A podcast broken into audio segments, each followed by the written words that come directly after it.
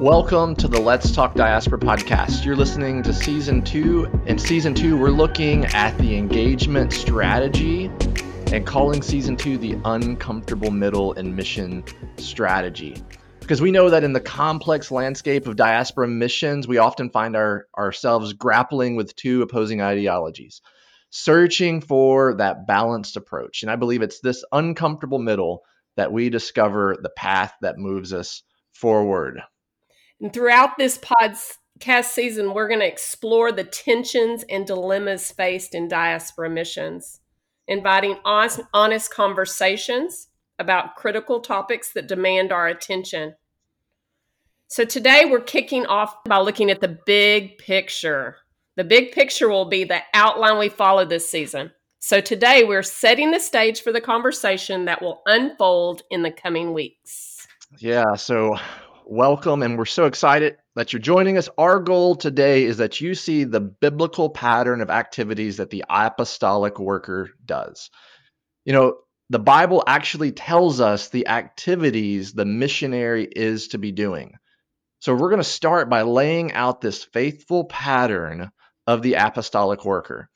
And then for each phase, we'll pull out some of the controversy or opposing views that Christians hold. And then those discussions are going to be continued in further episodes.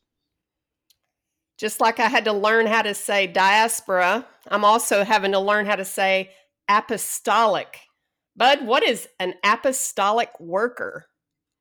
That is a great question. And that's that's even maybe a tension that we get to before we even start. So like, you know, traditionally, especially in the West, uh, we call people who do things like what we're talking about doing missionaries.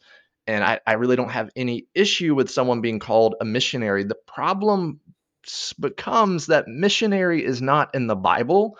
And then when we try to define what a missionary does or who a missionary is, it can be anything, right? So if there's no absolute truth that we can go to, then we're we're, we're like uh, can be blown in the wind, like Paul says. Like, so what is an apostolic worker? So apostolic is coming from actual Greek word that's in the Bible, apostolos, and that is just basically a sent out one. Now, some of the tension that comes into this is like, well, Bud, are you saying that someone is an apostle? like a big A apostle. No, because in the scripture you have the category of the apostles, the 12, but then you have others who are not the 12 who get that same designation of apostolos. So I want to submit that when we talk about the missionary task, that we would say it's not the missionary task, it's the apostolic task. It's not the missionary worker, it's the apostolic worker, because then we're using a biblical word, which means we can derive a biblical definition. And it's not people can call themselves an apostolic worker without any anything behind it. Does that make sense, Rebecca? Why I, I even chose that word? I think it's a great word because I know that missionary word for me causes all kinds of tensions and it puts all kinds of things in people's minds. So I love having this word that is very biblical and um, gets us back to the the root of where the sent out one. But Bud, what what does it mean to be the sent out one or be sent out? Well, that's that's what we're going to look at. Basically, this whole this whole episode is what what is the role of a sent out one? What what is the process or what is the work of the sent out one or the apostolic worker. And so what I want to do in our episode is like use just scripture passages to guide us through what is a sent out one. Now there's multiple places in the scripture we could do this, but I think the most concise and clear place that we can do it is from Acts 13 and 14. This is Paul's first missionary journey. So this is going to kind of be our framework for the big picture. So the framework for the big picture starts in Acts 13, and we can call these phases or steps. I, I don't know that I have a good word for it, but where it all starts is with prayer and fasting, and then calling and sending. So Acts 13, uh, you know, Paul and Barnabas are in the church at Antioch, And it says, While they were worshiping the Lord and fasting, the Holy Spirit said, Set apart for me Barnabas and Saul for the work which I have called them. Then, after fasting and praying, they laid their hands on them and sent them off. So, being sent out by the Holy Spirit, that that is that is where we get this prayer is is foundational. That's at the very beginning. You have this calling, then you have this sending. All right there. And there's just a couple verses at the very beginning of Acts 13 that is the first the first phase. Now, Rebecca, um, is there any controversy that could come from these these categories? Because this is what we want to press into is like if there's not tension, let's not talk about it. If we're just all in agreement, but I, I'm going to venture to say everything that we could potentially talk about within Christendom, there's going to be people who will disagree. What are some of the things people might disagree with? Well, I know one of the first things that I hear people talk about is that calling word. And um, we kind of make it this myst- mystical type thing, uh, meaning that we over spiritualize and over elevate the idea of the calling. Like God has called me to quit pastoring, someone might say, this church and go to this church in a nicer city with more pay and freedom. Or God has called me to be a missionary to Hawaii so we've yeah. made it this big myth, but we never call out our question people who pull out that calling card.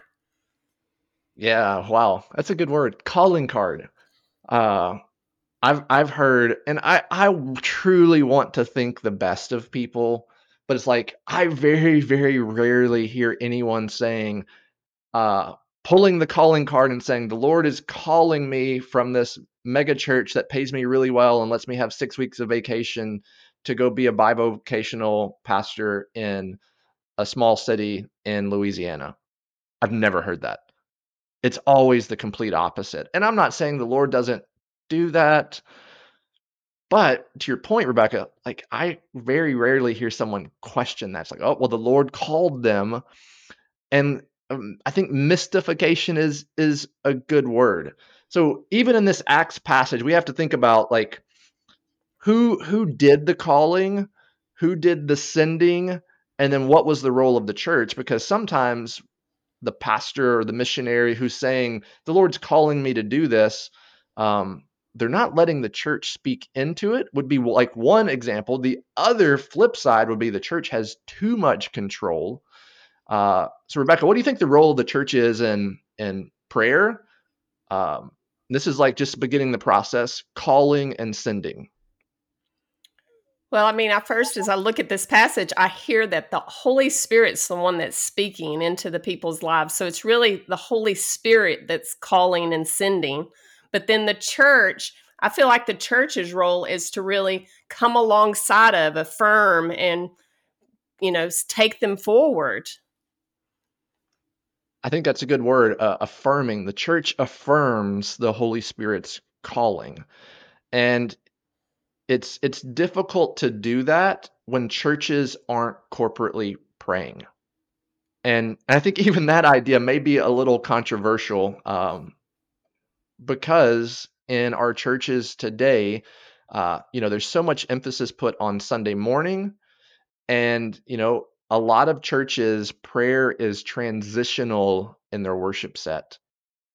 Meaning, okay, we need someone to exit the stage, and so someone's going to pray so they can exit the stage. Transitional prayer. I know that there are good, faithful churches who do corporate prayer well, but I would venture to say that maybe the majority, maybe majority is a accurate word. The majority of our churches aren't really engaging very well in corporate prayer. I think the majority is a great word because I, I agree with you, Bud. We um, we can learn a lot about that corporate prayer. Even as we talk about our ne- next episode of prayer, I think that um, talking a little more about that corporate prayer and what that means would be a great um, piece of our conversation. Yeah, so let's let's maybe leave this one uh, to the next episode. We're just introducing this, but again, there's a tension in how much corporate prayer is part of of a church because we see pastors saying we want to send missionaries. Well, what is the what is the example from Scripture? It's praying and fasting together, and then we hear the Holy Spirit speak together, calling people out to the work that the Holy Spirit called them to. And maybe that's a good place um, to transition is on that word work. Because another part of calling and sending is like defining this is uh, kind of hard to maybe explain defining the goal. What's the vision? What's a win? What is the work god is calling you to do? Because i don't think the lord calls people into vagueness because vagueness is unclear vagueness typically creates confusion and we don't serve a god of confusion so in acts 13 and 14 you have these bookends of this word work. Paul or Saul and Barnabas are set apart to the work to which I've called them, says the Holy Spirit in verse 2 of 13. And then at the other end in 1426, there was a specific work that they accomplished. So we have to define what is that work, and that's what we're going to do going through this. But I think of part of calling and sending is defining what what is a win? What is the vision? What is the goal? What is the work God is calling you to do? Do you think there's any tension in in that like saying that, that we have a goal. Is that wrong? I, I don't think it's wrong because as you talk about that it makes me think about the relationship aspect of this whole piece this whole that myth, mystical word calling. Um, there is that relational piece and i think god speaks very clearly and gives us direction. Um, and it isn't vague because it is such a relational piece and all about him. So but there is a lot of tension there because a lot of people even with just should we focus on one specific people group or should we be out for all of the different people groups. That's just that broad, undefined, you know, this broad group um, is another tension. Yeah, because you know, ultimately, if if you do have a focus, that means you prayerfully had this idea of prioritization, which included research, and that is attention. You have people who say like, uh, God loves all the people, so we need to reach all the people. And I would say, yes, yes, and amen. But God didn't call you to reach all the people. He has called the church, and each church has a specific assignment. And the sent out ones from those churches have a specific assignment, and that is the work. And so sometimes, how I like to help people define the work that they're called to, and again, I help them hear from the Holy Spirit because it's the Holy Spirit who calls them to the work, is uh, who are the people? Where are they at? And to what extent do you want to see their lives transformed? So, you know, example would be uh, Sorani speaking Kurds in Nashville, healthy indigenous reproducing churches. That's the who, the where, and the to what extent or what is a win. And that's that creates tension for people. So we've talked a little bit about that in the past. It's going to continue to be a point of contention and conversation. But after we have uh, seen Paul and Barnabas be uh, be in prayer, get calling, sending, then they set out. And what do they do? They set out to connect with people. So this is also a point of contention in a lot of mission circles. How do we connect with people? Rebecca, from Acts 13 and 14, is there any any examples of Paul and Barnabas connecting with people? And did they do it the same way every time? Did they do it differently? Are there any principles there? Well, I, I see in Acts 13 and 14, they first went into the synagogue. So they were first connecting with um, the Jews and the people, you know, from, they were had the biggest relationship with. Um, but then you see a lame man come into the story in um, chapter 14, and they're connecting with him and his needs. So, and what are some other things that you see in these two? Yeah, uh, I think just in Acts 13 and 14, you you see Paul and Barnabas where there is a synagogue, they go to the synagogue. In Lystra is where they find the lame man, which most people would say there wasn't a synagogue there. That's why it's the shift. You also see in the words that are spoken. So, like the next phase is evangelism. So, we'll get there. But you see the words that are spoken. You see that they're not it's not in a Jewish contextual way. So it's like, okay, this lame man was actually an idol worshiper, um, uh, in, in a sense. But really, when we think about connecting with people, what we have to think about is access options. Like, how can I best connect? Um, if there's a synagogue, that's where they went first. And then you see in some of those places, they shift it and they said, it came to you first, uh, the Jewish community, but now we're turning to the Gentiles. And the Gentiles then celebrate. So, but it's about access. In Lystra, there wasn't a synagogue to go to. But what we also see, and this becomes a tension of, um, you know, some people are going to be more inclined to talk about signs and wonders.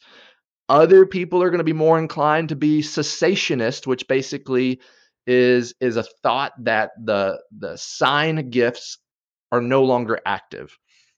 And then in this too, you have the tension between some people saying, oh, you have to acquire language and culture to reach a people. And then other people saying, no, don't learn language and culture. So you have all of these tensions with connecting with people. And I think those are two ditches. And the way forward, again, is this uncomfortable middle where really you're asking the question what is it going to take to connect with these people in a meaningful way so that I can share the gospel with them? And so that depends on the focus people that you're wanting to engage. So now I've kind of given away my stance of like, yeah, I think you do need to have some focus. And the reason why is that's going to inform how you connect with people. So, Rebecca, maybe what, what are two different types of people segments broadly where you may want to take a different approach strategically in connecting with them?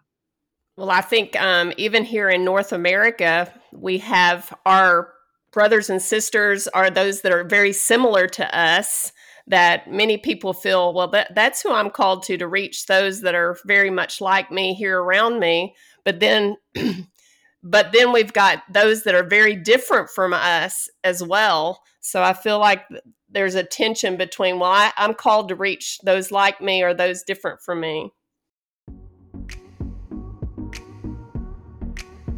Haredi Jews are some of the most unreached people in the world. But God is moving in this community, and we sense that the time is ripe to increase our efforts to reach them with the good news.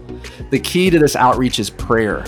We invite you to journey with us into the world of the Haredim and to meet Haredi men and women, as well as the believers who serve them, and to join us in the critical work of prayerful intercession. Start learning and praying with us today with a free digital download, or you can request a free copy at upgnorthamerica.com forward slash resources.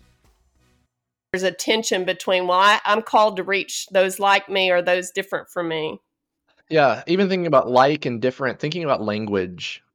Um, you know, one of the one of the things is is like there are people who will say, no, you don't need to learn language.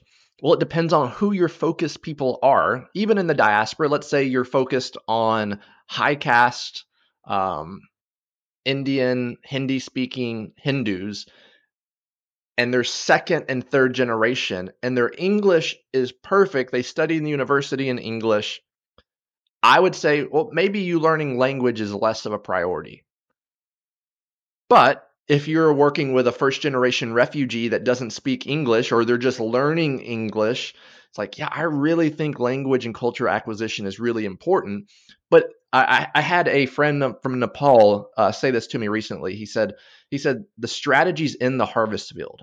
He said we get it wrong when we go to the harvest field with our strategy, meaning we have to learn from the people we're trying to reach. So we connect with them. What's the next phase or next step after we connect with them, Rebecca? Well, the next step is sharing Jesus with them. And we've got to use those words and we've got to use those appropriate ways to share um, Jesus with them. I love how Paul does that even as he um, is sharing with the Jews and those, the Gentiles. He has different words and different ways that he presents the gospel, but it's presenting that gospel and sharing the good news. Yeah. So if we connect with people from other cultures or even our own culture, but we never get to the gospel, we never share the gospel, the life, death, burial, and resurrection of Jesus in a meaningful way that they can understand it, we are not completing, we're not actually doing the apostolic work because that's what we clearly see from the scripture. Like, this is a non negotiable in fulfilling the Great Commission. You know, sometimes you you you hear of of something that is uh, attributed to uh, I think it's attributed to Francis of Assisi, and I don't know that he actually said it. Most people say he didn't say it. Someone said, "Share the gospel always, when necessary, use words," and like that is absolutely um, not biblical. yeah, it's like that is totally wrong. I understand the idea of like, yes, you want to live a godly life, but it's when we think of Jesus' ministry, it's word and deed. At the beginning of Acts, uh, Luke says, "Oh, Theophilus, uh, I wrote to you in my previous book, you know, the Gospel of Luke, all that Jesus did and said, his his words and deeds." And so that too is the role of the apostolic worker. We see that when Paul connected, yes, he healed people, he casted out demons. We see Jesus did the same thing, but they also proclaimed the kingdom. It's like it's a non-negotiable. And to your point, they did it in different ways, in different audiences, in different places, in different times. But we can't get beyond sharing the gospel. And it can't go without saying that you have to share the gospel. Well, in scripture, it tells us how will they know until someone tells them. So that's really the biblical piece. It's not just through our actions, but also through our words. So we do have some tension around evangelism. I think we could do a whole season on evangelism. So some of the tensions I see is around contextualization. Um, some people would say, no, you can't use this bridge or that bridge. For Muslims, you can't use the Quran as a bridge to get them to read the Bible. You just share the gospel and that's it. And then the other side is is it really good news if they don't understand it? And then you have this whole idea of language. Um, am I communicating it to them and maybe a trade language that's not the language that they love their family in? And then it becomes of all of these things about we can't know every language. So then it comes back to maybe we do need to have a focus segment or we have to have access to a lot of good resources that where really I can't share the gospel with them. The best I can do is give them a resource.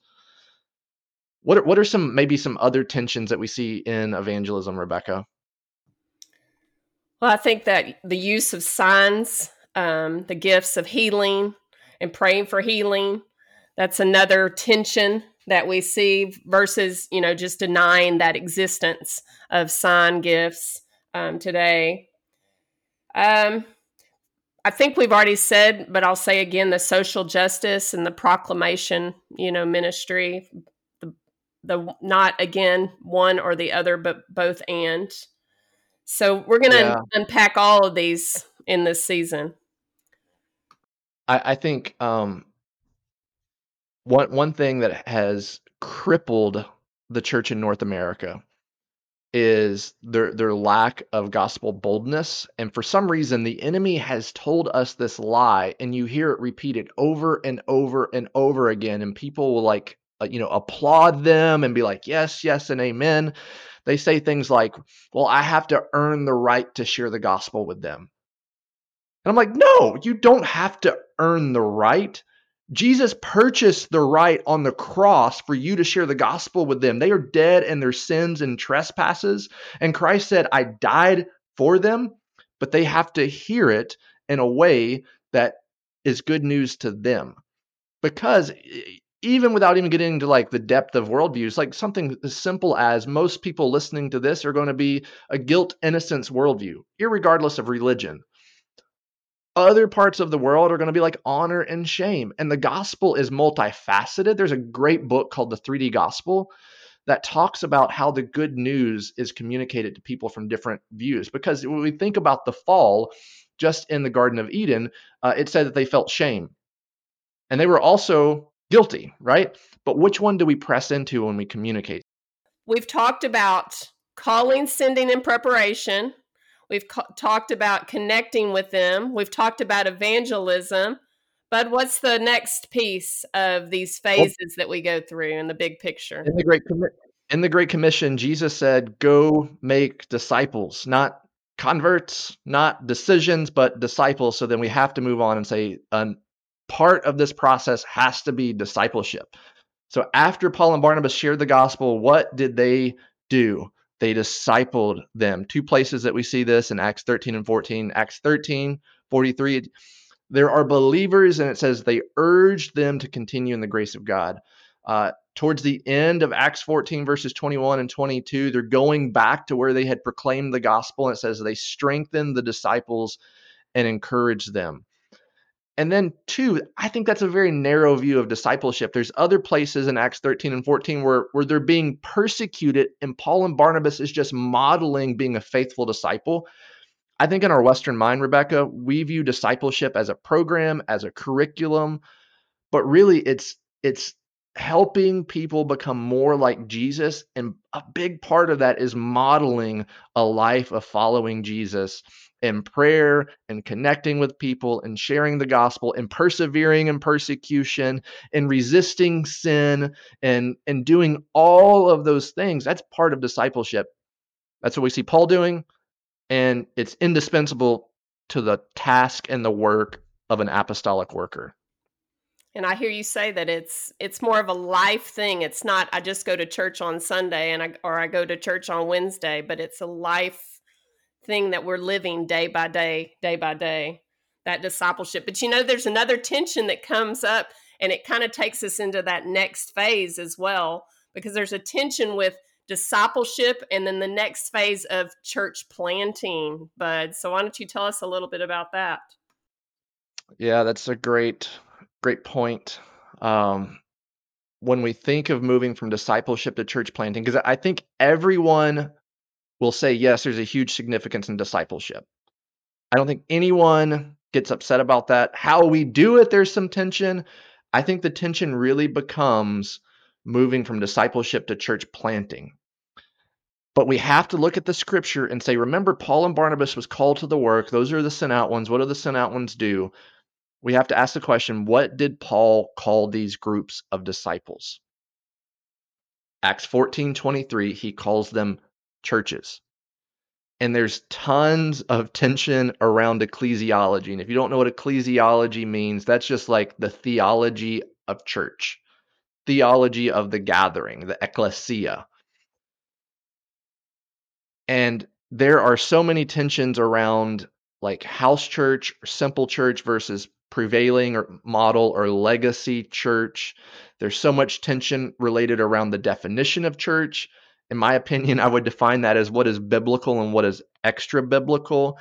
Uh, you see denominations split around ecclesiology through um, the the ordinances, like what is baptism, what is the Lord's Supper, who can do it, who can't do it. Contextualization of worship can can Hindu followers of Jesus worship in a way that looks very Hindu, or do they have to have a pastor who stands up front and everyone stand up and do all of these things that we see in the Western church? Which I will tell you, in India, um, politicians stand behind pulpits, and Indians say you can't trust the politician. So it actually would be not good to do that in a South Asian context. Uh, language of worship becomes a tension. And then, probably one of the most tense things I've seen of late, especially in my circles, Rebecca, is this idea of like multi ethnic, multi race churches versus homogenous unit churches. We we use that term homogenous unit in season one, but basically that's uh, people who look like you, think like you, talk like you, we or we, they or they sort of thinking. There's a lot of tensions related around what is church and what is church planting and the apostolic task. And then it becomes even more convoluted in the diaspora because you do have people who are generation 1.5. Why don't they just come to my American church? And I think the answer lies in this uncomfortable middle, and we have to come back to what is the best thing to reach my focus segment. You're right, bud. And that again takes us back to the scripture of you know looking at the scripture and looking at that focus that the lord gives each of us so we've talked about five different phases and we're on the sixth phase after church planting and we have leadership development. So this is a big overview, but do you think we're going to be able to cover all of this in this season?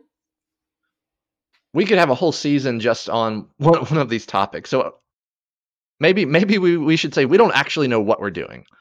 But what we know is this is important and we're going to do as much as we can in season 2. Maybe it's going to be in season 3 as well. We'll see. But I think this is an important thing as we start to think about strategy and engaging diaspora. We have to know one what the process is, but two, we have to get practical along the way and say, what does this look like expressed in my context with my focus people? Now, leadership development, very biblical. Um, I think people would say, yeah, Jesus developed 12 leaders and they multiplied and changed the world. Paul and Barnabas on their first missionary journey, this only makes sense if there's churches because it says they appointed elders with prayer and fasting. So after discipleship has taken place, and this is short-term discipleship. It's not like Paul and Barnabas spent three years with them. Uh, they spent a very short time with them, and it was the community who saw these leaders raised raised up from among them. It wasn't uh, honestly. I think something we get really wrong at the church in the West is we talked about calling, but it's like churches going from place to place. I mean, pastors going from place to place when really the biblical model is the leaders within the community. And the tensions we see in leadership development is, you know, is Bible college or seminary required? And then that leads to this idea of character versus competency. And I think the scripture talks about leaders' character less than their competency. And we flip that a little bit. Super uh, kind of hot topic from this past summer is what is the role of women in leadership in the church? Uh, I think something that needs to be challenged is is ordination biblical. So you have all of these extra biblical things that are being laid on to emerging leaders. And I, I heard someone say one time, I think it was Bill Smith. I don't I don't remember, but he said something along the lines of, "Don't put Saul's armor on the next generation's David's." Meaning, just because a church of a thousand people does something a certain way, it doesn't mean it's bad but don't impose that on someone who's not of the same size, stature, strength. They're going to do it their own way. All they need is a sling and some rocks. Wow. Again, I feel like we have a lot to cover in this season, but I'm excited.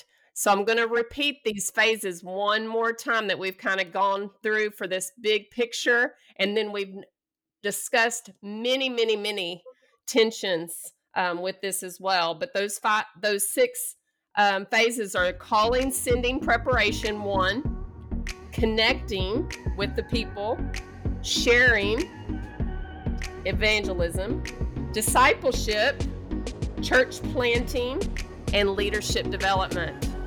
So we look yeah, forward great. to the next episode. Yeah, great recap. Rebecca, Thanks again for listening to the Let's Talk Diaspora podcast, where season two, we're looking at this uncomfortable middle in mission strategy in the diaspora.